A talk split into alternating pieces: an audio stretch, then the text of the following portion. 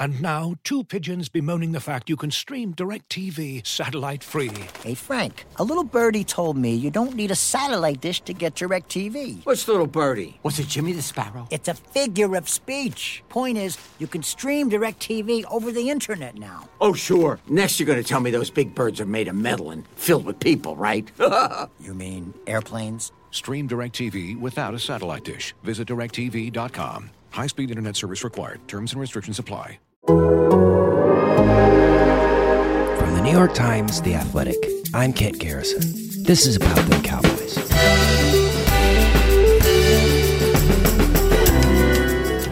Today, a rivalry renewed. Two of the National Football League's most storied franchises return for a battle of bragging rights and the right to continue their postseason dreams. Will Mike McCarthy return to his prime? Or will Kyle Shanahan's 49ers squander the Cowboys' plans? It's Rayne Dakota Prescott versus James Richard Garoppolo. I spoke with my colleagues, John Machota, Saad Yousuf, and KT Turner, about the matchups to watch, Greg the Leg, and the color red. Here's that conversation. It's Wednesday, January 12th. Well, well, well. It's playoff time, boys and girls. Cowboys 49ers Sunday 3:30 at AT&T Stadium. Go with your whiteout. The whiteout. Um, I want to start here, John. The 49ers gave the Rams a little bit of trouble with crowd noise the other day. Matt Stafford even commented on how how well the uh, 49ers fans had traveled. Now, I'd seen some tweets from a couple weeks ago where the 49ers were having trouble filling up their own stadium. But it might just be one of those fan bases that's just so sprawling that it's a, a problem. Uh, I know McCarthy had made some comments about wanting people not to sell their tickets. Uh, how big of, a, of, an issue is that? Or do you expect a full rocking uh, Cowboys fans, uh, a house filled with Cowboys fans? And I mean, you can fit 100,000 people in there, but I, I, we haven't seen this problem. It was, it was interesting that the, that Stafford said that the other day. Yeah, I mean, there's several different uh, layers to everything you just said. One, um, it's a home game for anybody that wants to play the Rams at SoFi and Chargers for that matter too. So um, that's uh, that that mean that mean means very little to me. Um, I tweeted out a, a, picture earlier in the week from that 2014 season opener where there oh, was a lot was of red in the building. That was bad. I remember that. But that's also a game where that's the first time San Francisco ever played at AT&T Stadium. It was a season opener. There's a lot of planning you can do to kind of get in that building and you know get tickets in advance, and then also. Uh, coming off of what the Cowboys were in 2015, I can see why fans were selling their tickets. Nobody expected them to be what they were in 2014. So there was like a lot that went into that.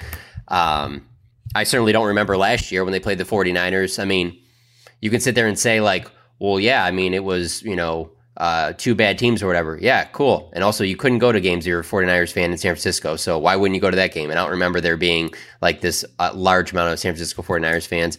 Um, and then the other part of it, too, is the fact of, like I'm sure 49ers fans are are pumped about being in the playoffs, but I don't know that they think that they have like a Super Bowl team where they're like, we got to get to this playoff game. This is our year. Like, so with all of that said, yeah, they're local fans. Are there people that are going to be, are there going to be 49ers fans there? Yes, of course. And you're probably going to notice them because everyone else is wearing white and red and white. Red is going to stand out, but I don't think it's going to be to where all of a sudden Dak's got to like, change change up his calls and things like that because it's just 49ers fans are so loud. I don't anticipate that. I will be very surprised if, if that's the case. I expect it to be a very loud, loud Cowboys home crowd. That's the way it's been for playoff game. I mean, the Seattle game, uh, 2018 was like that. I anticipated to be like that that for this one as well.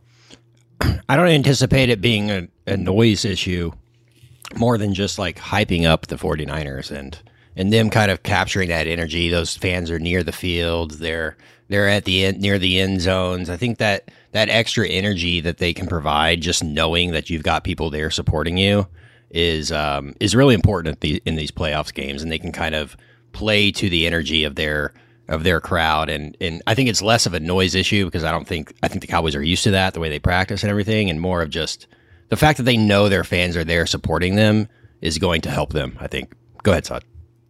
No, yeah, I, I think the fact that um, that it that it was a pretty Cowboys uh, Cowboys intense crowd in 2016.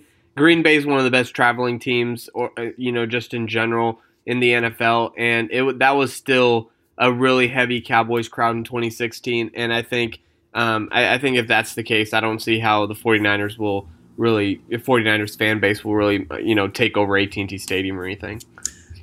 In, injury wise, are we expecting all systems go for Tony Pollard, John? Yeah, all good with Tony Pollard. Um, that was precautionary, just keeping him out of the Philadelphia Yeah. game, so he's good to go. Uh, Randy Gregory didn't look great, only playing ten snaps uh, against the Eagles, but Mike McCarthy says he's full go, no no issues there. And then they're expecting to get Jayron Kearse back too. Um, so yeah, it's it should be about as healthy as you could hope a team to be. Obviously, you don't have Michael Gallup. Um, I'm trying to think who else. Keanu Neal is, you know, he's dealing with the arm thing, but he's expected to play as well. So, um, I, think this is about as he- as healthy as you could have hoped for. Let's say if we're going back to the first day of training camp, saying the Cowboys are going to host a playoff game, this is about as healthy as you could possibly hope for from this team. Yeah, I was kind of thinking the Cowboys are probably in better shape than the 49ers are. I mean, the Trent Williams thing is interesting. Uh, will Trent Williams play at left tackle? Um, I felt like you Kyle Shanahan had mentioned that he nearly let him play last week in a must-win game, but it just uh, didn't work out. But Trent Williams is there, and Trent Williams is still is still good. Um, and he's uh, you know better than the replacement, the fifth rounder from 2020, Colton McKivitz. And Colton McKivitz actually had a decent day against the Rams, except there was one play where it allowed Jimmy Garoppolo to get hit, and then there's an interception. You know, to boil it all down, I've got a lot of stuff on this game. I know we all have a lot of stuff to talk about this game, but like first and foremost, the one just common thread, and maybe you can say this about a lot of teams. But the Cowboys win when they get turnovers and they lose when they don't get turnovers. And the 49ers win when they don't turn the ball over and they lose when they do turn the ball over. Bottom line, we can look at the box score on Sunday and the takeaways and turnovers numbers will kind of give you a pretty good idea of what happened in this game. I would bet a lot of money on that. Yeah, and the Cowboys do a relatively good job at taking care of the football, and the 49ers aren't a team that take it away very much. I mean, uh, I don't think they have anybody with more. I think Jimmy Ward leads the team in interceptions with two. So it's very Cowboys of the last decade on their back end. I mean, just a bunch of guys one, one, one, one. Like, it's not like I'd say the biggest threat for them taking the ball away in San Francisco would be that Josh Norman is one of the best at, at, at causing fumbles. He forced seven this year. He's right up there with like the elite in the game at, at forcing fumbles. So you have to certainly be aware when you're around him. Um, but yeah, and, and, and really Dak's done a pretty good job recently. You know, he had the two, he's had two fumbles lost in the last four games, so he doesn't have any interceptions. So um, yeah, I mean that is a major key to the game. If you tell me that the Cowboys don't turn it over and they get at least one takeaway, they should be in in, in great shape. But um, yeah, like you said, that's that's that's a key every week. But I think especially in this game, um, man, it would do a lot for that crowd if the Cowboys were to take uh, take the ball away early on. Um, I was thinking about this when I was writing a story that it's going to go up uh, this morning about really just the five things that they need to do to, for the Cowboys for to go right for them to win this game. And it, and I, I thought about the on the takeaway side just because you brought that up. If I was to list this year, like when I thought the stadium was the most electric, that interception that Trevon Diggs had against Washington is the number one play. The number one moment is when Jimmy Johnson said, "How about them Cowboys?" Um, after getting his Hall of Fame ring at, at halftime of the Eagles game, but the number one play was that Trevon Diggs interception. And it just, yeah, it's Washington. They blew him out, so no one really thinks much of that game. But that was so huge early on, and it just set that crowd off. And I could see the same thing happening in this game if someone's able to force a turnover early.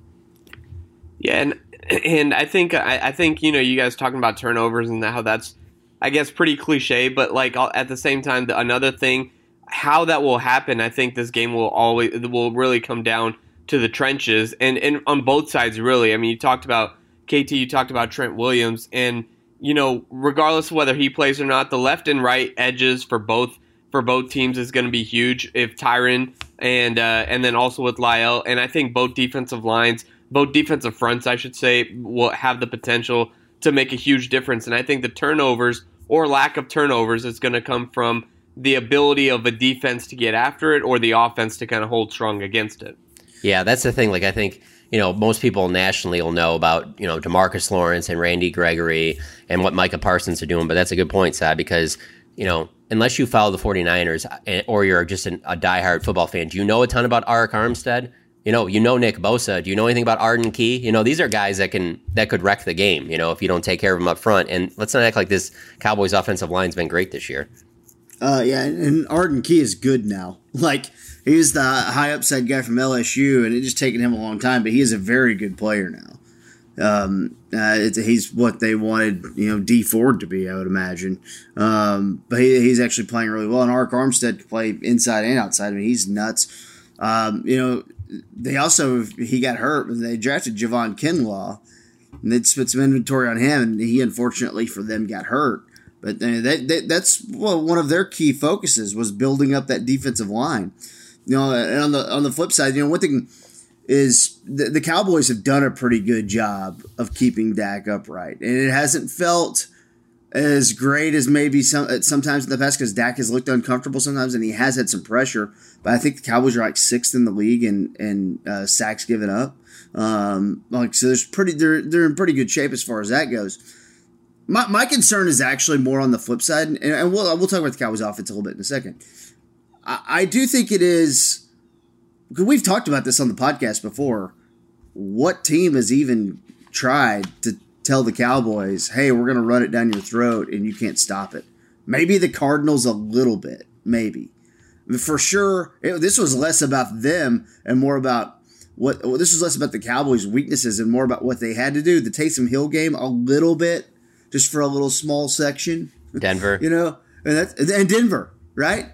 Like this is a team who does not care. They will try to run the ball, and they'll find a lot of guys to run it at you. Whether it's Eli Mitchell, uh, if they got to give it to, them. I mean, they gave Debo, Deebo the ball eight times. He had 15 snaps as a running back last week. They gave him eight times.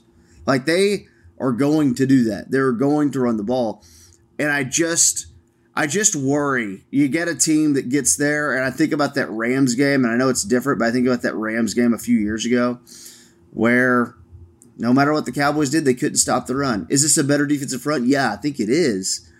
But I, I just, you get to this point in the season, usually you've been tested a few, uh, at least enough to have a better feel for it. I still don't have a good feel for if the Cowboys' run defense is good or not. No, I agree with you on that. And the other thing, I'm looking up a stat while I tell you this, but um, yeah. the other factor, because that is a really good point that you bring that up. The other thing is that no one's really talking about that is always a possibility with this team, even though we didn't see it against the Rams, but especially down in the red zone, bringing in Trey Lance, like that's something that the Cowboys this week have to be preparing for. Uh, it, whether the 49ers end up doing it or not, it, it's still it's something that they have to prepare for uh, just that package of him. And it's crazy because that's what the 49ers do. Like, this isn't the 49ers team of last year that, that, you know, with CJ Beathard and Nick Mullens, you know, dueling against Andy Dalton. This is the 49ers team that's much closer to being like the one two years ago that almost won the Super Bowl, really gave Kansas City all that they could handle. Uh, so I think that that that is is something that people need to focus on. But I will say I don't I don't get the sense that Cowboys fans are overlooking this team. You know, I mean, I I think that yeah, most yeah. people understand that, that, you know how good uh, the San Francisco team is. But just because you mentioned the running, I wanted to bring up. So in the last, it's 11 games now for San Francisco. If you hold them under 100 yards rushing, and it's really under 90, those are their three losses. They've lost three of their last 11 games, every single one of them uh, 83 yards rushing, 71, 39. All their wins, all over 100 yards. Even they had 208 rushing against the Vikings. This team 175 uh, a couple weeks ago against Houston, 135 and two touchdowns against the Rams. Like, it, I mean, it. I know it sounds simplistic, but if you can if you can stop their run or at least slow them down, th- that that's a huge key in this game.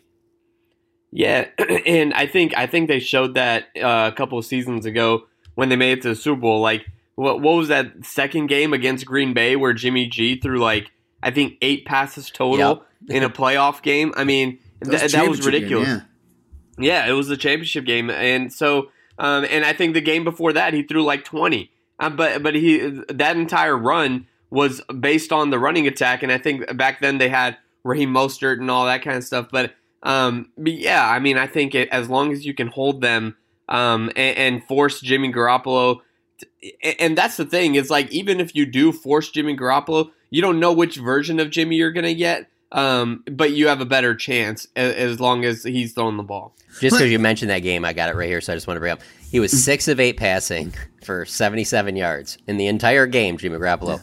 Uh, but Mostert ran 29 times for 220 yards and four touchdowns, and the San Francisco 49ers won 37 to 20. So, yeah. A, a little better rushing attack, I would say, than what they have. And no offense to Oh, Eli absolutely. Mitchell. I mean, Yeah. but, but we used to have you know the healthy Mostert. And, yeah, I Yeah. mean it's a little different, but but still, it's a, it's the same thing. And you know, Jimmy Garoppolo is a capable passer. Um, I know because he got paid what he was paid and didn't perform up to that level. It should not be forgotten. And I know we're just talking about the running game, but he did take them to a Super Bowl, and that needs to be remembered. I still kind of have him in that boat of that, you know, that uh, you know Kirk Cousins area and that Derek Carr area and all that stuff. Maybe a little, maybe a little lower than those guys, but those guys get paid a lot too, you know. So it's just what it is when you're talking about a quarterback.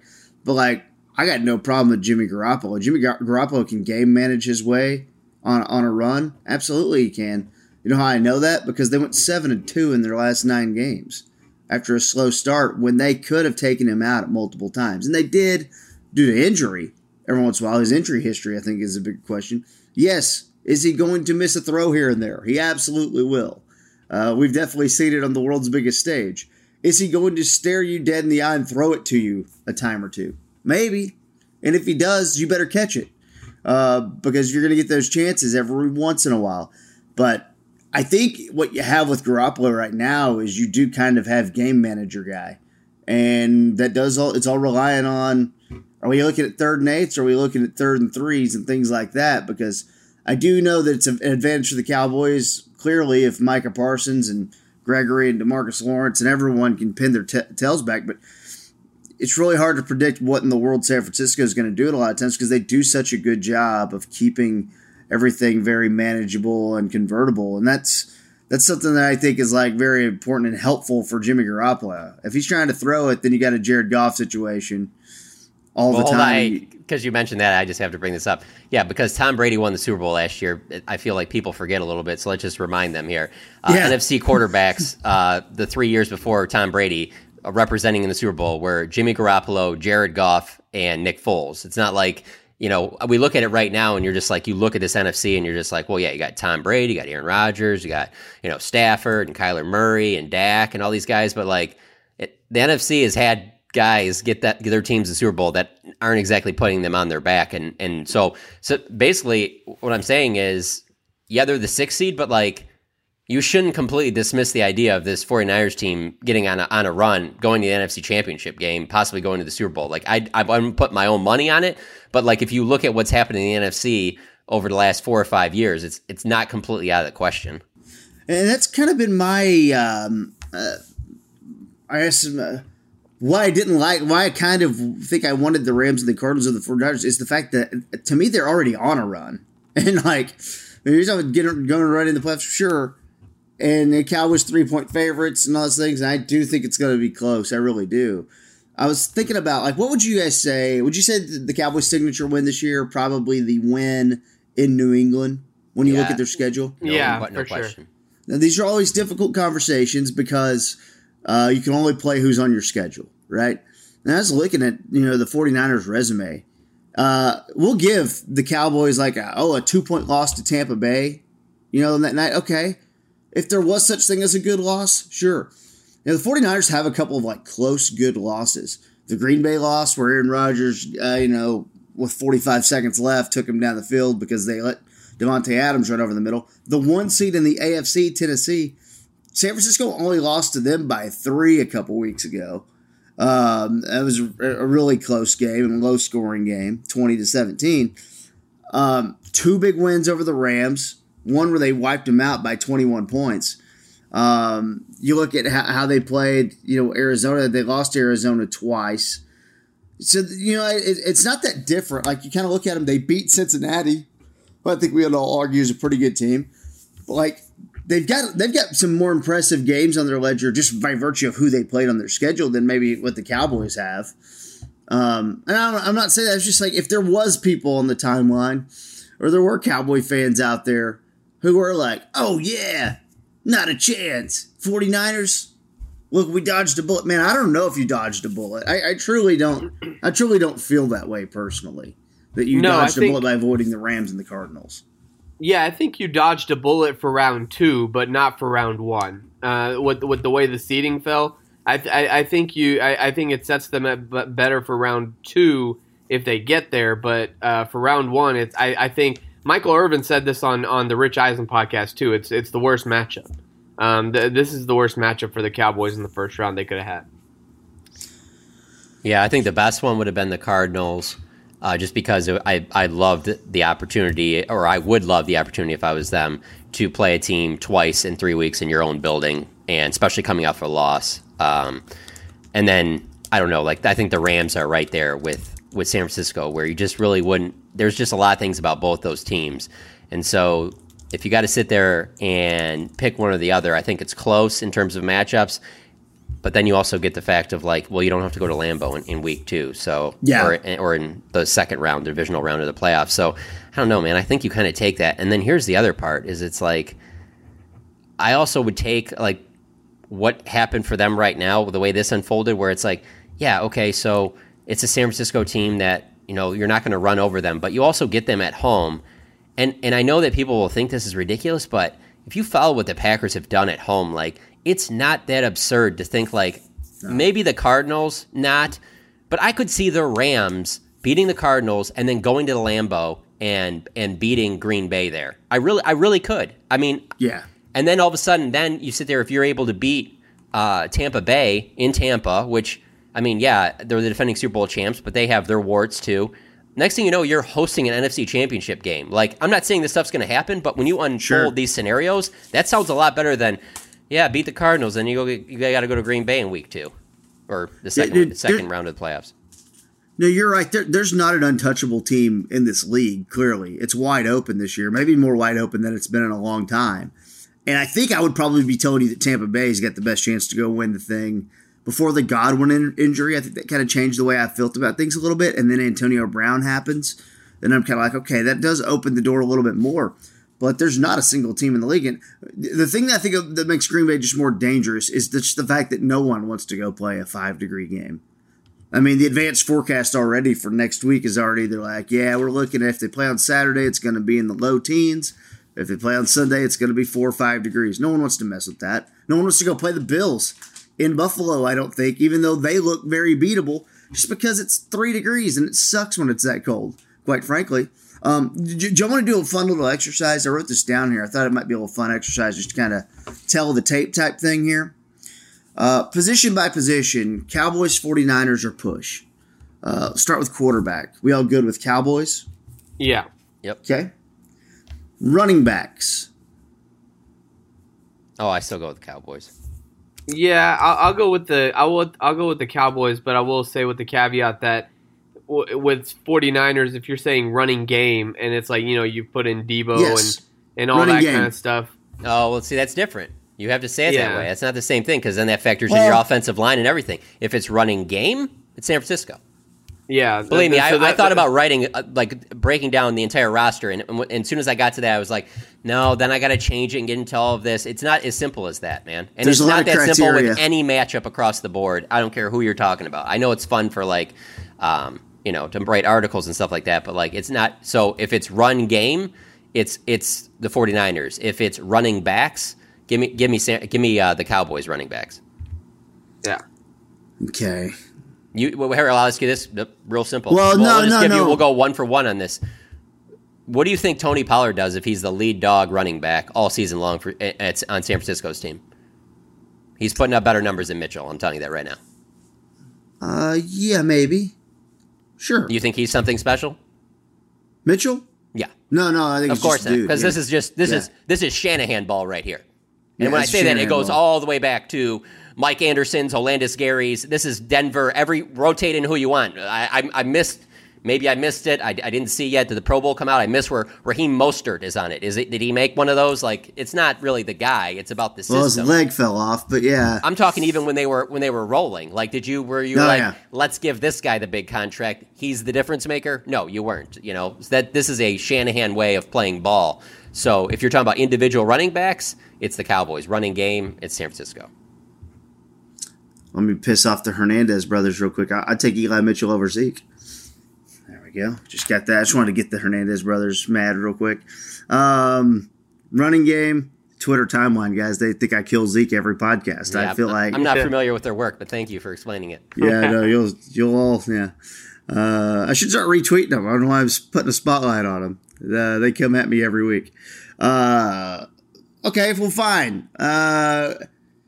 It's not as simple as that because I had it a way to get to 11 and we could keep a score on this thing. So we'll say running game then, 49ers. You're not going to get to 11 then, because that in, that that incorporates. I know, it changed line. everything. I mean, it's Just made go position so by difficult. position.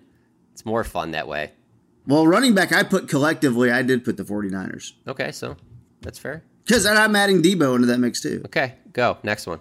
Uh, maybe the Cowboys could add CeeDee Lamb to that mix a time or two. It shouldn't take punts to get CeeDee Lamb involved in the game. Uh, Yeah. Wide receivers. Cowboys. Uh, Deebo Samuel is the best wide receiver, but uh, the Cowboys is a group. You know, people are sleeping on Brandon Aiyuk. And I know he's doesn't have the track record.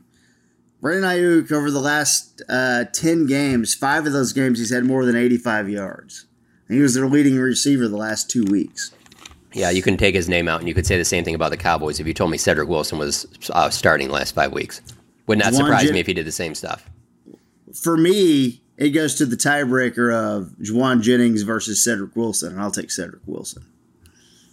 For and sure. then you can kind of push it down if you want to play a little deeper down the line. So I am saying Cowboys on that. Tight end? Duh. Ah, 49ers. Duh. Duh. Yes, 49ers. Offensive line. 49ers. Talk to me. It, it, 49ers, if. What if I'm Trent telling Williams- you, I'm telling you right now, the offensive line is my number one thing when I talk about why I don't like the Rams matchup. Everybody immediately jumps to Stafford, Dak type stuff. Nothing has nothing to do with that's not even me. I unfortunately sat there and watched that Chiefs game and watched what Chris Jones did. I, I, I understand that the Cowboys have a Hall of Famer at right guard. That doesn't mean that there, there isn't problems on the interior of that offensive line that are and, and and what I saw from Tyron Smith recently, like I don't know that we're looking at Yeah. this is Tyron Smith Pro Bowl Tyron Smith. I know he made the Pro Bowl, but no, 49ers. With the way they're playing right now, 49ers offensive line. Side, you agree? yeah, for sure. I put 49ers, but I also put talk to me later about Trent Williams. Yeah. I do think that changes things if Trent Williams doesn't play. if he does if he doesn't play. If he but does if not he play. plays and just is He'll like play. a 50% or 60%, I still think that's good enough. I mean, there's I haven't watched them closely, but there's a lot of people saying that this was arguably his best season, Oh, which is he was which is wild for his age. he was outstanding. Yeah. And I think they signed him like, well, he's, he's, he's close to 40, right? I mean, he's old. I think he's 70 I think he's 73. In He's Washington, remember what happened with him in Washington? The whole trainer stuff. Yeah, Boy, you can say that about a lot of players. Oh, you think Washington might have messed this up? Oh my god. I remember when that was. Uh, you know, nobody knew- really knew what was going on there, and he was kind of holding out that season, and then everyone found out what was what was going on, and they're like, "Oh my god, how could how could that happen?" It's unbelievable. but yeah, he got the hell out of there, rightfully so.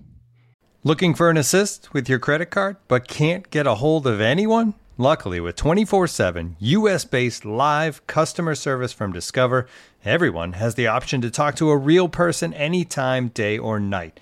Yep, you heard that right. You can talk to a real human in customer service at any time. Sounds like a real game changer if you ask us. Make the right call and get the service you deserve with Discover. Limitations apply. See terms at discover.com/slash credit card. And now, two pigeons bemoaning the fact you can stream DirecTV satellite free. You see this? A family watching baseball on DirecTV with no satellite dish in sight. Let's heckle them. You call that changing the channel? Choke up on the remote, buddy. I hope getting all these games on DirecTV makes up for your mother not pre-chewing your sunflower seeds. DirecTV has the most MLB games. Visit DirecTV.com. Claim based on total games offered on national and regional sports networks with choice package or higher. Availability of RSNs varies by zip code and package. High-speed internet service required. Terms and restrictions apply. Victorinox, the makers of the original Swiss Army knife, have been a reliable companion for life's everyday challenges, mastering functionality, innovation, iconic design, and uncompromising quality with its products. The Victorinox Swiss Army knife provides you with all the things you don't think about until you need it tweezers, a screwdriver, and even a corkscrew. With the Victorinox Swiss Army knife, you can be prepared to master everyday life. You can find Victorinox Swiss Army knives at Dick's Sporting Goods. Defensive tackles. Defensive tackles, or should I make that run defense? Hmm. No, I like should defensive I make- tackles. Let's stick with the positions. It just makes this e- this whole process easier. That's the whole idea is to make it easy. Hmm. There is context and nuance that we can discuss, though. I think I think with the way Armstead has played, I would go 49ers. Yeah, I agree. That's Same what here. I put. That's what I put as well. It's close. I mean, I think if Armstead, you know, find a way to contain him. Defensive end, clearly the Cowboys, though, right? Or edge. Yeah. you Edge, yeah. There.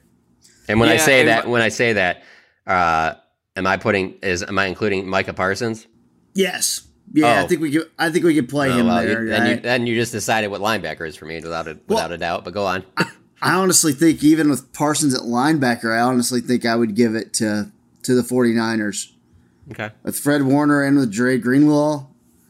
Yeah, but Um, on, on on defensive on defensive line, whether you look at tackles or, or defensive ends, it, it's it's interesting because looking back, like the 49ers basically are the way the Cowboys were in that Jason Garrett era with offensive linemen, where it's like they're just picking offensive linemen at the top every time. And you when you go back, Armstead first round pick in 2015, DeForest Buckner in 2016, Solomon Thomas in 2017. And then they had they picked an offensive tackle in 2018. Then Nick Bosa in 2019, Kinlaw in 2020. Like this team prioritizes defensive front, defensive line a ton, and so there it's it's not an accident on how good they are up there. Except for trading, uh, Yeah, and, and honestly, I.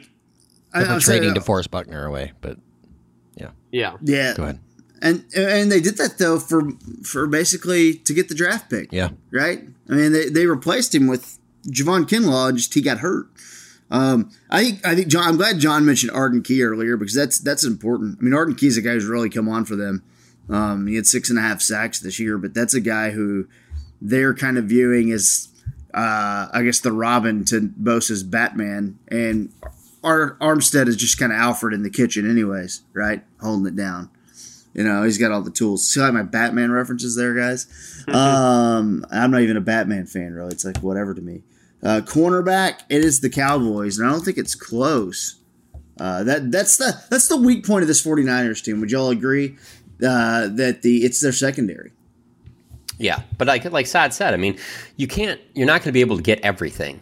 So if you're going to prioritize your defensive line, you can go a little bit cheaper on the back end because you know you're you're. I mean, heck, I got it right here. Hold on. They got what they have this year, 48 sacks. I mean, they're amongst the league leaders. I mean, clearly they're getting to the quarterback now. They don't get a lot of interceptions, but they do put a lot of pressure on the quarterback. So it's probably not a lot of great throws, clean pockets, things like that. So when you have those situations, you don't necessarily need uh, a great defensive backfield. But I mean, obviously, anybody could use a, a ball hawk that can get 11 picks, uh, like the Cowboys have in Trevon Diggs. But it is pretty wild to see like one guy has more picks than an entire team, uh, especially a team that's in the playoffs.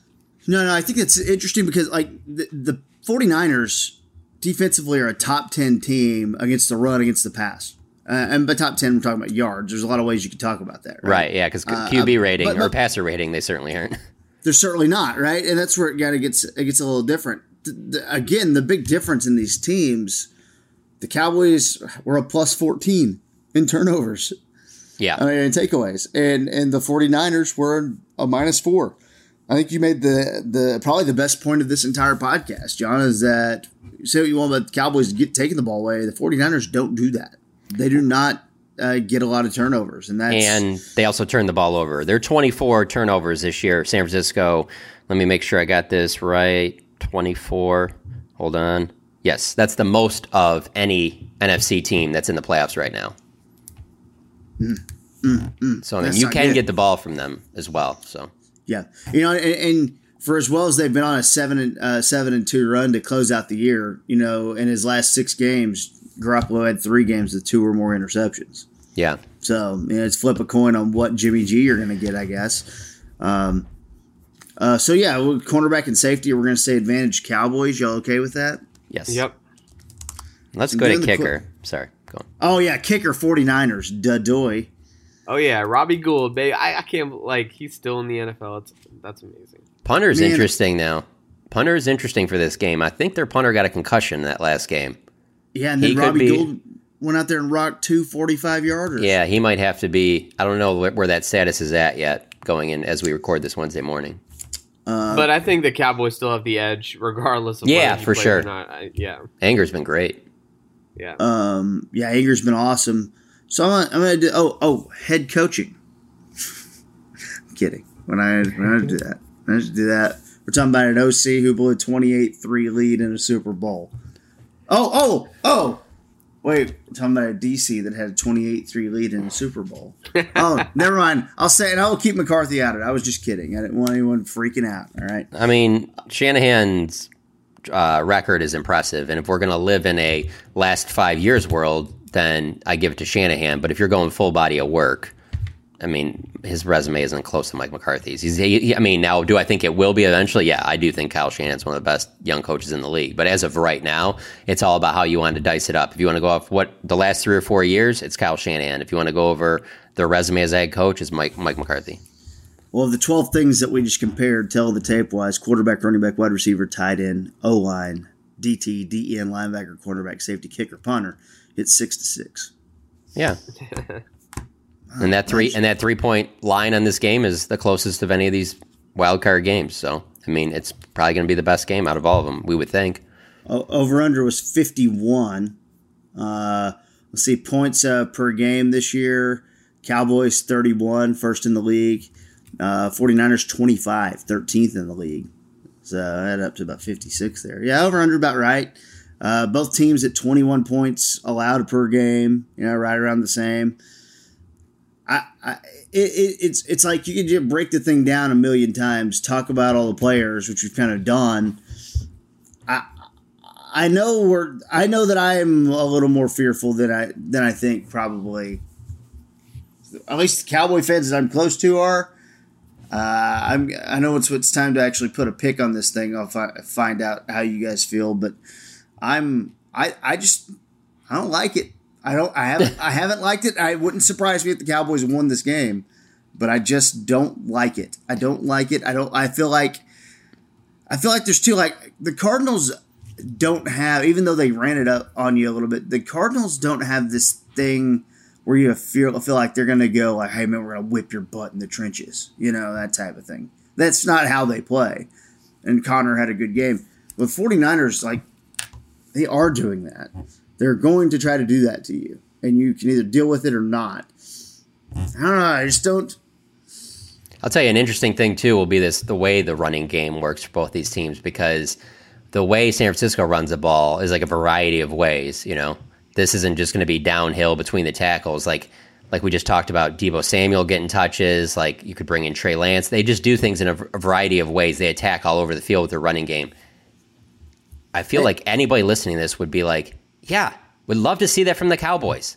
And so there's a part of me that's like, does Kellen Moore try and bring out some of the other? St- you know, I'll, I'll, give you I'll give you one example. Like you go back to Week Four, and this is just a one simple stupid play. Who cares? But you go back to Week Four, that Carolina game. Remember when they ran out the clock on that like Zeke pitch to Tony Pollard? Yeah, yeah, that looked like that worked really well. How come that's never even been shown again? You know, CeeDee Lamb in the backfield. How how come we've never seen like any more of that since like I really feel like to get the running game going for the Cowboys, they have to kind of take a page from the 49ers and do more variety. If you tell me they're going in this game with that Cardinals game plan of we're just going to run it between the tackles. If the Cardinal, I mean, if the 49ers Yeah. don't turn the ball over, it could be a long day. They have to find some way to run the ball, and it's got to be more than just, no, no, no, watch out, watch out. We're going to bring in Connor McGovern as the fullback. Like, it's got to be more than that. that's why I'm a little more hesitant because I, I know I'm making it sound like, oh, I'm terrified of the 49ers. I'm, I'm not terrified of the 49ers. I do think they're on a roll and, and they're uh, relatively healthy. You know, um, I, I think I think that's part of it. But it's my lack of confidence in the Cowboys' offense, despite the fact that they put 50 burgers up in two of the last three games. Yeah, Those because if we had if Those we had JV a, teams. if we had a 49ers fan on here though right now, they would be talking about like, yeah, I don't know. I look at the numbers and it's just like there's so many weapons on that Cowboys offense and stuff. So it has something to do with also being closer to watching this particular team that makes us I feel feel this way. I, I find it hard to believe that there are just so many 49ers fans that are like, I'm not even worried about going to that game. We're getting our tickets for The- divisional round. Like there's a lot of things the Cowboys do that can put pressure on you and, and, and that's the reason the Cowboys are a three point favorite. Like I understand they haven't played well, but all you gotta tell me is they're gonna get a takeaway or two and I'm and, and I like the Cowboys chances. What about penalties? Does that bother you? No. Penalties will get you in these games. If you told me it was a crew that was known for calling a high rate of penalties, which it doesn't appear this one is this week, uh, I'd have a little bit more concern. Um, but uh, you know, and since you mentioned that, I gotta just I just got to bring this up. If if if this whole thing falls short of where it should go with how healthy they are and how talented this team is, something that's going to just really stand out to me about this season was just how much they blamed like officiating and penalties and stuff like that all, from Mark from McCarthy all the way down. Like that just has not been a good look. And and and if the season ends on a game where we get more of that, that's embarrassing. Cowboys seven and a half penalties per game, 49ers six through the year. You know, those things all happen. We'll find out how the game goes. I my my lack of confidence in the Cowboys' ability to run the ball is really, really what's holding me back here. La- uh, Because- large sample size, you got KT. Large, sample, size. and it's not even that, dude. It's like, okay, well, this is not working, so let's adjust and let's give the other guy more carries. And I know that's going to piss off the Zeke fans around here, but at some point, you need to try things. And we're out. We're now now we're not doing these regular season podcasts anymore, right? okay, You know, what like if I told playoffs you? Let's like we have to try. And look, let's do they go- hypothetical. Let's do hypothetical. Let's say you don't you don't get to know anything about the game. You can't watch it at all. But I tell you that Zeke carries 13 times, Okay. Pollard Pollard 15 times, Dak 8. Well, if Dak's- C- hey, if- CD if Lamb CD, CeeDee Lamb 2. How do you feel about this?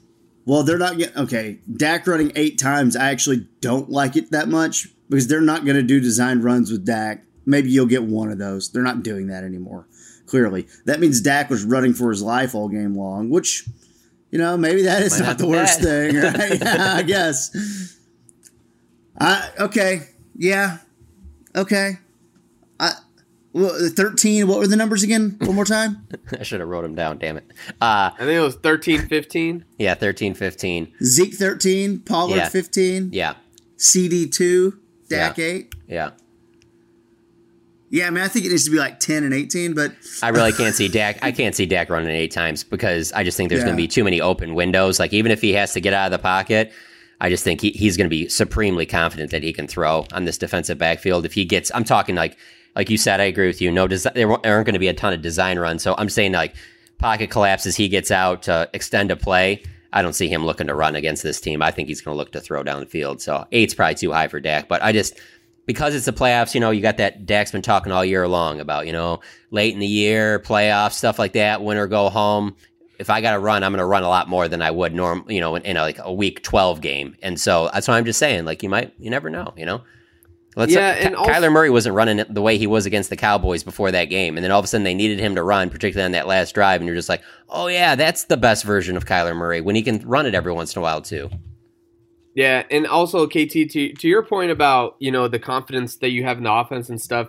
I, I think John mentioned this on last week's podcast where you know you have to think that Kellen Moore has a little bit more in the bag. Like I I I don't think that he has exposed his entire arsenal just in the regular season. I know we've seen some interesting things here and there, but I do think that there has to be more in the passing game, but also in the running game, where whether it's CD or whatever the case may be, where uh, you you just have more options, more designs, um, and, and, then you go and then you have people just tweeting about how great Kellen Moore is. I, I think there's some more there that uh, that's like untapped right now. Yeah, that's a good point. If it looks like it's looked over the last few weeks, well, I shouldn't say last few weeks, against their games against the last few good teams that they've played, uh, that'll be very disheartening because I think everyone's kind of sitting there like, this can't be all they got, particularly in the run game. There's got to be a little something else there. And if it looks like it did against the Cardinals, man, that's gonna be that's gonna be really disappointing. Well, and another thing, I I feel like the combination of some good version of Zeke, which we've seen uh, this year, the combination of that with as healthy of a Pollard as you can get, we saw how that would wear down defenses too, with a body blow, body blow, and then change of pace a little bit, and then back to the other guy, and then back to the other guy. You know, the the problem is that we get to a point too at some point during the year, uh, and I'm not sure what the official numbers are now, but like the yards after contact for Tony Pollard was was a little better. But look, Zeke's who they trust, and Pollard hasn't. It's not good to have him out there on third and eight uh, if you're not going to use him as a, a, receiving weapon. So you know that's not going to happen. I understand all that stuff. I just think if we're having trouble running the ball and it's we we never went to the well of seeing if giving the other guy more carries was a good idea or not then that's that's on you, and you're going to be the ones who have to own that. I mean, the the raw data is is what it is. Zeke got 107 more carries than Tony Pollard did. I'm not asking for Tony Pollard to have 300 carries. Tony Pollard got 130 carries. That's all he got, and he's got a bad foot now and all that stuff. What if we get Zeke down to 175 and we got Tony Pollard up to 175, 180? Now I feel like you're getting your, a better version of both guys, even. Uh, that's the way I look at it. I also don't like that Zeke played last week. We've seen, well, this is something we talked about last year. Oh, I don't even know if I don't know if playing is, is even just what bothers you uh, as much as how much and how many carries he got in that game that are disheartening. Well, well and it'd be different if, like, we're just having fun or whatever. It's a meaningless game. Yeah, give him all. Dude, we've seen visibly to the naked eye Zeke be better when he's coming off a bye week or he's coming off a long week, you know, uh, yep. you know, a Thursday and a week off and then playing on a Sunday. We've seen that, and the fact that they haven't seen that is a little disturbing. I hope one, Zeke has, one more disturbing thing. How about I, hope Zeke has about, 200 yards, but you know, I just. How about like early Tony Pollard busts off like a 25 yard run for a series? Everyone's thinking the everyone's thinking the running game's fixed, and then a second later, holding. 52 10 yard penalty coming back. Oh god. Let's not act like we haven't seen that happen. You know what no that beats the alternative. The, that beats the alternative of well we got to take connor williams out. I mean yeah. granted granted the jumbo package hasn't been near as effective as it was early in the season too. You know I feel like the league's kind of caught on to that a little bit. Although you know, what do you think's going to happen when we put the jumbo package in the game? Yeah oh, we're gonna spread it out. You know, like no, you know, like I, I, I surely though there's a deciding line early on in this game where they see what's working, what's not working. And like, hey, we gotta we gotta go against what we've been doing all year here, and by doing all yeah. year. And it, again, this is not just about Zeke and Tony either. It's it's what John was talking about earlier, the interior offensive line. It, it, it's all of it. Yeah, and, and I do think, but when it comes to Zeke and Tony Pollard, I, you know, I was I was just you know doing some I, I, I was watching some old games and stuff, and I, I think the the one the kind of comparison, and, and we like to do that a lot with different um, teams, and we've done that with you know whether you look at the Cowboys with Beck and Julius Jones, Marion Barber, or whatever. I think the I think the way the split that I would like to see is the DeAngelo Williams, Jonathan Stewart in Carolina um, in in their kind of heyday. And and when you look at the way that those running backs kind of split up the load, that's how DeAngelo Williams was was the uh, was the dash and and uh, Jonathan Stewart was the smash. And I think Zeke is the smash and Tony Pollard is the dash. And and I think when you do that, your your dash gets a little bit more. um, a, a little bit more opportunity, a little bit more carries, and then your your smash guy comes in and can still make a difference. And I think that's kind of the way that the Cowboys should kind of roll with it. And and I think hopefully the contracts and things like that don't get in the way of that. Yeah, and and you know the contracts might get in the way of that. Um, but I, I don't think they won a playoff game. No, not a playoff game. Yeah, that's that's the thing. That was like, what happens in that defi? I don't know, man. I, I say that, dude. I don't know. Why? I mean, there's been meaningful games they've played this year, and we haven't seen that. I, I think that's because they think that for what they do, they like Zeke better. I mean, isn't, isn't I mean, that the same? I mean, I mean, hold on, hold on, hold on. We think that we think this is a contracts thing uh, that they're factoring in numbers on the sideline when like they're not moving well, on from Greg Zuerlein. How how stubborn have they been with the offensive line with the switches there? This is clearly just what the coaching staff believes. This isn't about contracts and about like this guy Jerry told me to play this guy. Like that stuff is just ridiculous to me. This is really who the coaching staff thinks are the best players. They really think getting Ezekiel Elliott more carries than Tony Pollard is the right thing to do. We can sit here and, and disagree and say this is ridiculous, but that's what they think. I'm telling you. Yeah, no, you're probably right. There. I think they yeah. think that Zeke just, I don't know, might offer them more in terms of looks for the defense and yeah, no, it's it's it's everything. It's a pass protection. It's yes, him knowing the playbook. More. Yes, of course. It's him as it, bringing the identity because yes. he's been there for so long. There's a lot more things. I'm just saying I get annoyed by the contract stuff because you know we heard that for so long about like that's the only reason Jaylon Smith's playing and all that. And I didn't even really believe that then. I was just like, yeah, it's because they don't have any good other good linebackers, so they're just stuck with this. And even hey, as much as I th- think Jaylon needed to go, here we are now. Jaylon hasn't been here in a while. They still don't have any good linebackers. That's why he was playing. It wasn't like he was progress stopping anybody. They don't have any good linebackers. Yeah, that Vander Esch pick did, doesn't look great. Hopefully, he has a good game on Sunday, though. Trading up for Derwin James would have been nice. What? Oh boy! Oh boy! Oh, but yeah, what's Derwin James doing right now? Nothing. Sitting at home. Yeah. Because they wouldn't tie. Yeah. Um, let's do our picks. Hey, how much fun did you have watching that game after we did that podcast, though? Well, I mean, what's the fallout, KT? How justified do you feel that, that they were like, I don't yeah, feel justified at all. Going for the tie at the end, yeah, justified. The, the justification were, is that, the fact that they were talking about kneeling it at the end. I thought that was funny. Yeah, the fact they were talking about kneeling it at the end. You were talking about ju- you're justified for 50 kneel downs. You know what 50 kneel downs get you? Not probably the best NFL game out of the year. Yes, that sounds like you were justified. Yes. I just that was, like that was awesome.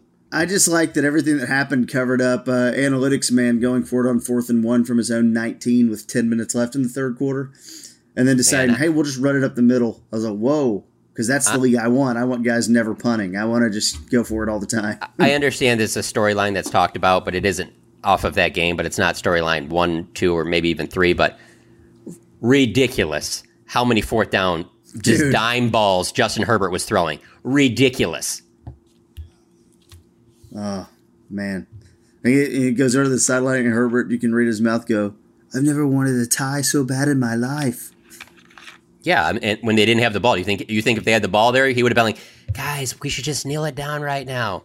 After he's just throwing fourth fourth down dime ball, fourth down dime ball yeah, this might be one of the best performances ever. Can we just tie now? It, yeah, of course. See, when they didn't have the ball, he wanted to tie. Do you see my point though? On um, no, on, no, the idea of like, hey, you could have had a free week off. Instead, you exhausted yourselves. Good luck in the playoffs. Yeah, because I, I, I really feel like everybody watching that game really thought the Raiders and Chargers are going to just march right to the Super Bowl. They are, dude. Raiders are going on a run. Bro. Bisaccia, baby. He's going to get this Derek, job. Why was Derek Carr talking road country after that game? What was that about? Did y'all see that? No, he's, yeah, he's but a I tough think, one to figure out, though. A weird guy. He's like an emo guy. Yeah, Eyeliner. but I don't think that was. I, I don't think that was some Brian Kelly stuff. I just think that I just think that's kind of what that's, that's just kind of Derek Carr. Well, Michelle, we tried our hardest, and we knew it was a good fight tonight. Let me go feed my bird dog. Bless right, what in the world blessed to be down here in Baton Rouge. Like me yeah, and my family my family. It's good to be home with the Tigers. I've heard a lot about your gumbo. Um, He's How gonna funny suck is at it? Like, LSU too. they could have Yeah. just waited Wait, what? a week and got, and hired Joe Brady back. And Wait, hold on. Let's run this back. What? I think Brian Kelly's gonna have a bad run at LSU. I think LSU is bad run proof. Oh, I don't think that it's it's possible. They get too good of players. our look at their look at their previous. Hellman would beg to differ. I'm, okay, cool. Uh, yeah, that's because uh, Well, they won a thinks. title like two years ago. I don't think it's. Yeah, with- to differ. I'm just saying with not good coaching. They've won multiple national titles with not good coaches. I think with an actual good coach, they're, they're- I'm just I think that there's just too much talent down there that they can that they can be bad at this point. And they always have good, good, great players, Hall of Fame NFL players, Yeah. and it's, Like, they don't have this. the like, why weren't they better that year? It's fine, Right, and, and I understand that people LSU fans get annoyed because they don't have the sustained success year after year that Alabama has, but few have. I mean, that just it's hard to do. Oh, yeah. But if you're talking about like winning a national title, like mm, man, I don't know. I think Brian Kelly's going to have them right there. The talent's just too damn good there, man. Let's It just do our seriously is. Yeah. What game? One, one other question. What game are you guys Oh. excited to watch this weekend uh, besides the Cowboys? Oh, I like that. Uh, for for me, Monday night, uh, same, getting a getting a Manning cast in a playoff game with Rams and Cardinals. I mean, I feel like that's awesome. Hopefully, they pull out some big name guests and we can get that Zoom issue fixed. But that is for me, that is. I, I'm a I'm not a fan if it's my team playing on Monday night on Wild Card Week, but I, I'll take uh, three days of playoffs all day. Yeah, I'm in. Yeah, I- I, think. I, I yeah I mentioned this game last week too. I, I think the Rams game is is probably I, I think the best game of the uh, of this first uh, of this first round, even better than Cowboys 49ers for me. Uh, upset Yeah, upset okay. potential in any of these games? Maybe I agree. uh, I don't know. Patriots Bills could be interesting. Maybe Patriots pull that one out. Yeah. I don't think Raiders Bengals there would be any kind of upset if the Raiders won to beat the Bengals or the Bengals beat the Raiders. I think it's kind of a kind of a, a toss up. Uh, I don't see the Eagles beating the Bucks, and I don't see the Steelers beating the Chiefs. But um, I mean that that Patriots Bills game is going to be an interesting one to watch. I actually kind of think the Cowboys 49ers game on Sunday, uh, sandwiched between Eagles, Bucks, and Steelers, Chiefs, is like saving Sunday because I think both of those, the early and the late game on Sunday, I think are going to get nasty. I don't see the Steelers hanging in there with the Chiefs at all. I mean, Roethlisberger is pathetic. I mean, it is garbage, dude. I mean, I'm talking. Looks like my Man, what's dad that, out what's there. that tell you about Mason Rudolph? I mean, that is it's garbage, man. It's bad. Um, yeah, I kind of see it. So How good yeah. you how how good do you feel about Jordan Love? Uh, sorry, good, I guess. I guess He that's not for another. the guy. Not I the guess, guy. I guess that's for another me. podcast. Uh, I just saw. I watched him play a little bit over the weekend, and uh, it made me think of similar situations there in Pittsburgh and uh, in Green good. Bay. Um, Not, not good. there's just a generation of of fans that think that like these good quarterbacks just grow on trees in some of these cities, and it's like, hold on, hold I- hold on for a little bit. I know we're trying to do the picks and get out of here and move on with our day. I just throw this out there. I like there's a bunch of head coaching interviews happening, and we know that you know Dan Quinn and Kellen Moore are involved in all these things. Uh, I thought the Brian Flores thing was interesting, although there was enough smoke there of him not getting along with the front office and there being some problems there. That makes sense. But I mean, I, about started laughing. I saw that the Bears were uh, going to interview um, Doug Pederson, and I just started cracking up. I was like, okay, you guys are going to bring in another offensive guru from Kansas City and Doug Pederson. Doug Pederson's a goober, right? If they hire Doug Pederson, that's going to be incredible. You think that's you think that's worse than uh, Bill O'Brien going to the Jags or Josh McDaniels, another Patriots guy going to Houston? No, no, all, the, all those guys need to go away. I mean, I'm just saying need- that yeah, there's no, a I'm lot of you. situations like that. Um, hey, I can't let the Jordan Love thing go real quick. Uh, Cowboys play the Packers. Dak and Aaron Rodgers can't play. Who wins? Cooper Rush versus Jordan Love. Yeah. You can even say it's at Lambeau. I have Oh, like no uh, doubt the Cowboys are winning that game. Yeah, no doubt. Just because I, I, I think you know Davante Adams, as good as he is, is uh, I, I hate to Yeah. do this because I don't want Have to fun running routes him. wide open, Davante. Yeah. Have fun. Yeah, you're not you're not doing that with uh, you're for multiple reasons. The fact that the, the, that the defenses would be not even loading the box at all or anything, um, and, and they would or they would be lo- loading the box and just focus on Davante. I, I would take Cooper Rush in a heartbeat. You know, Jordan Love. There are times where he'll make a good throw that makes you go, "Whoa, oh wow!" And that's Yeah, that's why he was a first round pick. And it's like that's the same thing he did in college, though, right? And then it. it my biggest concern with him is he do, he never looks confident. He still always looks scared, and I don't. You can't do that. Like even if you're not, you just can't look like first quarter uh, Stetson Bennett. You know, you can't look like him in the first quarter. Like he dropped that ball in that first drive. I was like, this guy's scared. Uh, and then he You just don't out. go in the Ford Field. It is a scary place. Dude, you're right, especially when the backups are all in there. Uh, okay, let's do the picks here. Cowboys, 49ers, 330. Who wants to go first? I'll go first. Oh, he's to get it out of the way.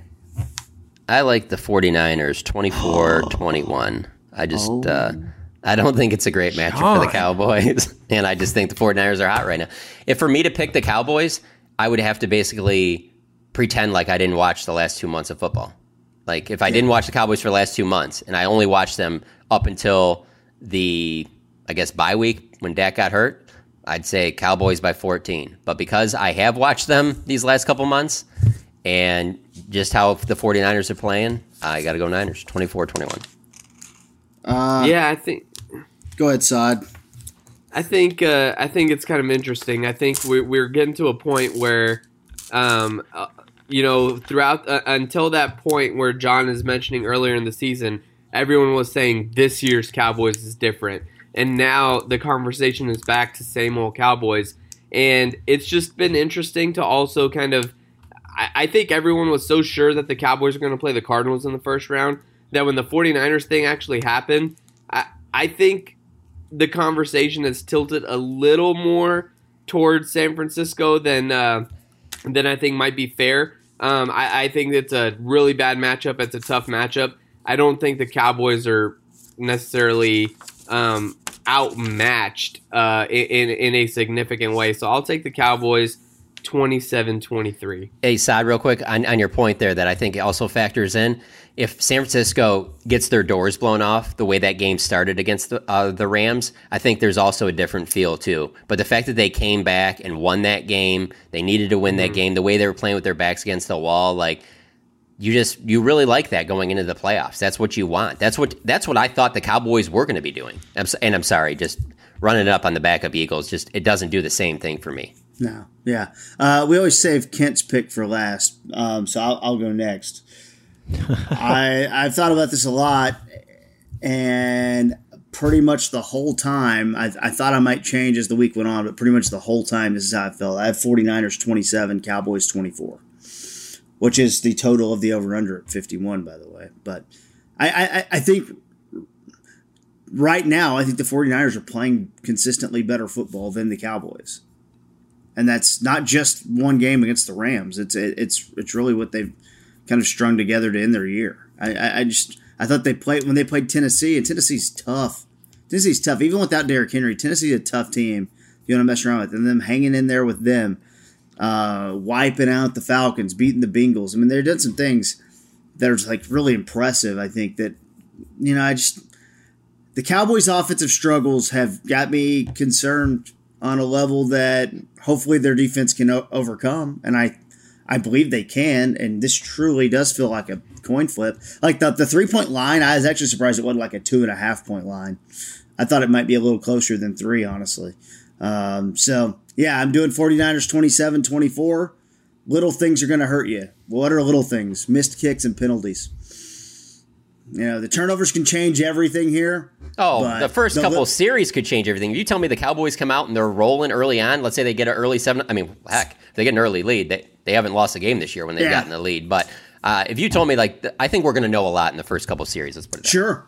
Yeah, absolutely. And I think uh, as little a thing as the crowd being nuts uh, could really help the Cowboys defense in the pass rush and getting in Jimmy Garoppolo's sure. face and things like that. So And it might be, it might be, it might be wild in there. Yeah, so yeah, but I'm still going 49ers 27-24 just based on how they're playing right now. The kit. Yeah. Yeah. Um, I think the Cowboys defense comes out fired up. I think they get a few turnovers. I think Micah Parsons, Trevon Diggs, those guys being out last week. Look, look come out with fire, and I think I, I'm leaning Dallas on this one. So this one's for you, John. Cowboys 13, 49ers 11. Oh my god. What an Yes. awful what an awful game. Do we have Scorigami? Did you like the Colts putting up 11 la- last week for you, John? I think that they did that for you. Couldn't have done it. for. Uh yeah. I'm I'm fine with that. I just don't like to watch a game that ends with 13-11. That just sounds awful. I can tell you that it could be very entertaining though too. So who knows? Seahawks 13, Broncos 11 in 1983, Lions 13, Eagles 11 in 1986. So there's, Uh, Kent, there's just uh, two of them. Kent, to get to your 13-11, uh, it sounds like we're going to have a few missed kicks. How many do you have uh, total? well, uh, you know, there's been a lot of Zuerlein uh, talk in the past week, which I enjoy.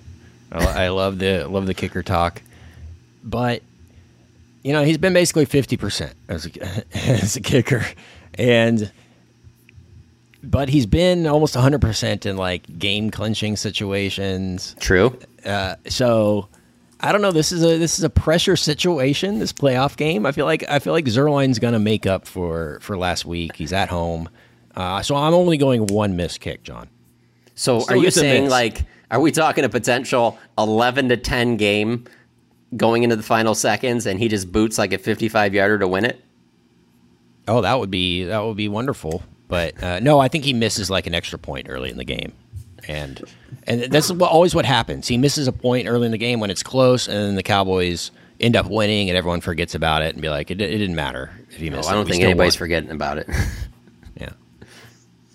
Well, Hopefully not. We got a two. Hey, two hey, what do you people think about J- Jerry saying, uh, you know, talk about the kicker situation on the radio, being like, "There's not nothing else we can do," when his when his guy Kai is sitting at home on his couch right now. yeah, but isn't it kind of interesting that like nobody, well, I shouldn't say nobody, but most are having kicking issues and no one's kicked the tires on old Kai. Like there's just something there that makes me wonder. Like everybody needs think needs 'cause he can't kickers. kick it out of the end zone. Yeah, there's just something about It's, the it's whole situation. thing, yeah. Yeah. This is just No. a league that, like, I just feel like if there's anybody out there, they would at least bring them in. I Well, don't.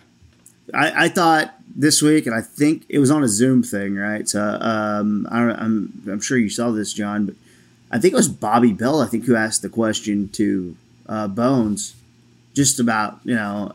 I think the question I'm, I'm paraphrasing here, so this is tough for me. I'm sorry, guys, but something to the extent of: Is there a point where the in-game results, you know, uh, become concerning enough to warrant a change or something like that? Yeah, of course. And then Bones looked pretty unprepared for the answer. Uh, and Bones is basically saying, uh, well, it's a, it's a lot like, uh, I think he talked about being a, being in a slump or something if if you're playing baseball or something. Right. Or, or a three point shooter, not like, like Yeah. not being, and I was like, well, I don't understand. Like he's in a slump. Like this is not, this is a long slump then if he's in a slump. Like Yeah. he misses a kick a game. like, Also, I, it's always funny when uh, Zuerlein misses a kick and Dan Bailey is trending on Twitter. I mean, it's just Yeah, Why is Dan yeah. trending number eight in the world? What's going on? Oh, Zuerlein must have missed a kick again. Yep.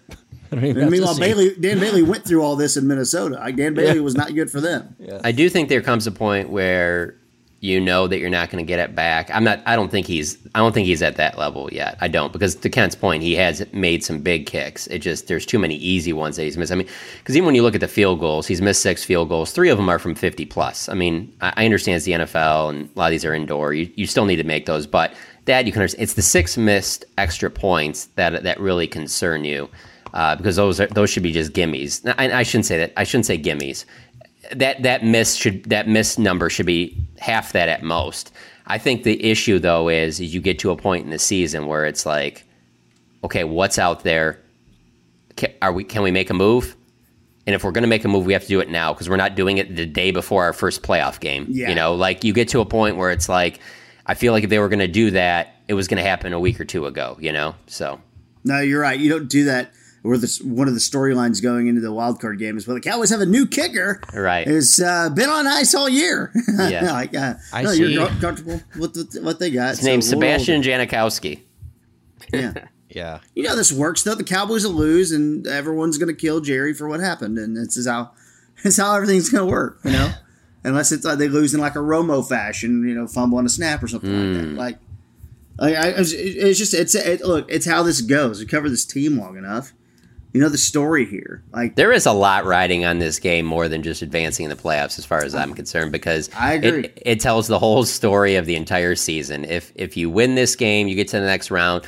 At least there you you keep the vibes going of they're headed in the right direction. If they don't, like just look at that. Like Dan Quinn's leaving for Denver. Like I think Kellen Moore's probably still back, but like you have all these good vibes on like Micah's rookie year and Trevon Diggs with 11 Yeah. uh, interceptions and all this great offense and all this, you know, number one in all these categories. And it's like, yeah, now you're just the same team that was every other like year that's made the playoffs. Like there's no like no one's gonna look back on this team if they lose to San Francisco and go, no, I think this team was better than 2014 and 2016. no, no, you're not gonna say that because it wasn't. You know, it, it really does come down to to this game, and and it might even be more than that. But you have to at least win this game.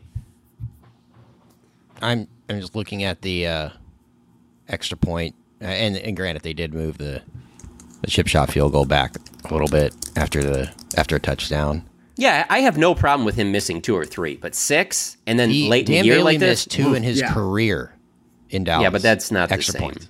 That's not the same. It's not the same, but it's He's just never puts it in perspective. Two in his career after touchdowns. Yeah, that's not that's not even that's apples to uh, steak. That, that's to not- oranges. I Oh, knew it was bad, but I just looked at the stat. I didn't know it was that to bad. steak. I mean, it's not even the same category. Apples to steak. We'll use that one. All right. Well, look, we'll uh, we'll be talking to you um, Sunday night. We'll uh, we'll uh, be in touch. John, you'll be live at AT and T Stadium. I'm sure plenty of fans are going to be out there. Don't sell your season tickets, says the man who makes more than five million dollars a year. Um, but don't sell them to 49ers fans. Just give like you know sell them to Cowboys fans if you're going to sell them. Don't listen to me though. Um, for Saad Yousuf covering those Dallas Stars, who are back, baby. Hey, Uh, real quick, that's genius. That's what these. Th- that's what they need to do. They need to make an option on those secondary ticket sites. Yeah. You you could oh do you want 175 for that ticket, but it's going to a 49ers fan, or you can get 135 and it goes to a Cowboys fan. I think a lot of fans would buy into that. Yeah, all you gotta do is upload a pic and prove that you're a Cowboys Right. fan. Yeah, or do a pic in something, you Cowboys know. Gear. Yeah. I don't know. Like, it seems like it's possible. it is possible. That's a good idea, John. patent right now, patent pending. Yes. okay, let's start a new ticket website. I'm done with this. not I'm enough done with of this those. writing thing. I'll see Uh, you guys. fan ticks. I mean, I don't know. It's a, you see, everything's everything sounds the same. Only same. OnlyFans. I think that that's got a ring to it. Father John. I like that. Do you think anybody's got that? Uh, for Saad Yousuf, for Father John Machota, for producer Pete Garrison, I'm KT. Good luck, Cowboys. We're all pulling for you. Cowboys 49ers Sunday. We'll talk to you after the game about them Cowboys. I got to see those lips.